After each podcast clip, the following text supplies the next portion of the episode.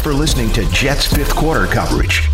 For more locker room reaction, subscribe to the 98.7 ESPN New York Jets podcast wherever you get your podcasts. And keep listening to the home of Jets football, 98.7 ESPN. Sam, first of all, thanks for joining us. And second of all, I'm sure you probably heard what Adam Gase was saying, and I'm interested to get your take on it just as the jumping off point that in the first half he thought you were seeing things well and you were in a rhythm and the score is low enough that you're still utilizing the run game and you're a two dimensional offense. Then in the second half, when you have to become a one dimensional offense, it seems like things really stall out and that rhythm is gone. I mean, has that been the biggest problem these last two weeks in the second halves of these games? From your standpoint, why do you think the offense has struggled so much after halftime? No, I think you know we got to stick with the run game. You know, in the second half, which I felt like we did.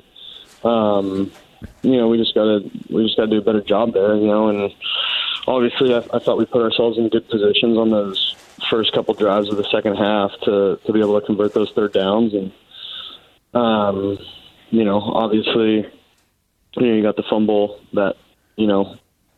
I feel like the momentum. You know, we were starting to get a really good drive going, and you know that was a great play. And you know, Chris, I thought was going to break loose there for a second, and you know he fumbles. So just plays like that that you can't have, and you know, kind of take away momentum there. But you know, I felt like we had a good rhythm, you know, in the second half going. I mean, obviously the first couple drives, uh, you know, we went three and out, which obviously isn't ideal, but you know, that third drive, I think it was, you know, we got some rhythm going, and then you had the fumble. So, um, it's just things that you can't do against a good Kansas City offense, and they obviously took advantage of it and, and scored right away. So, and then, you know, like Coach Gase said, you know, once we got down, um, you know, we, we started throwing it more, and um, yeah, you know, they they started mixing up, mixing in some zones and stuff like that. So, yeah, it was just you know, we just got to do a better job of executing and, and making sure that we stay on the field on those, you know, third and shorts.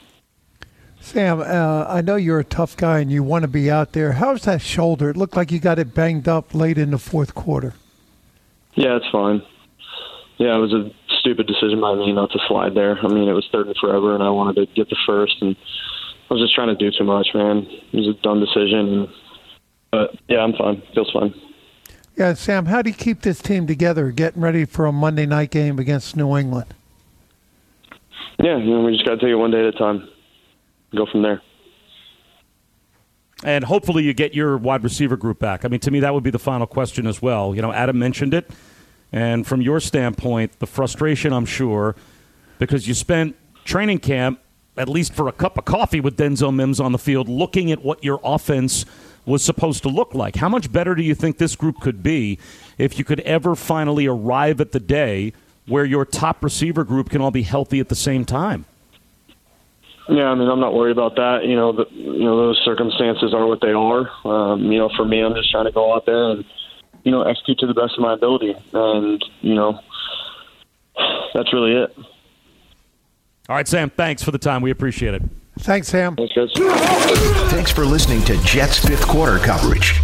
For more locker room reaction, subscribe to the 98.7 ESPN New York Jets podcast wherever you get your podcasts. And keep listening to the home of Jets football, 98.7 ESPN.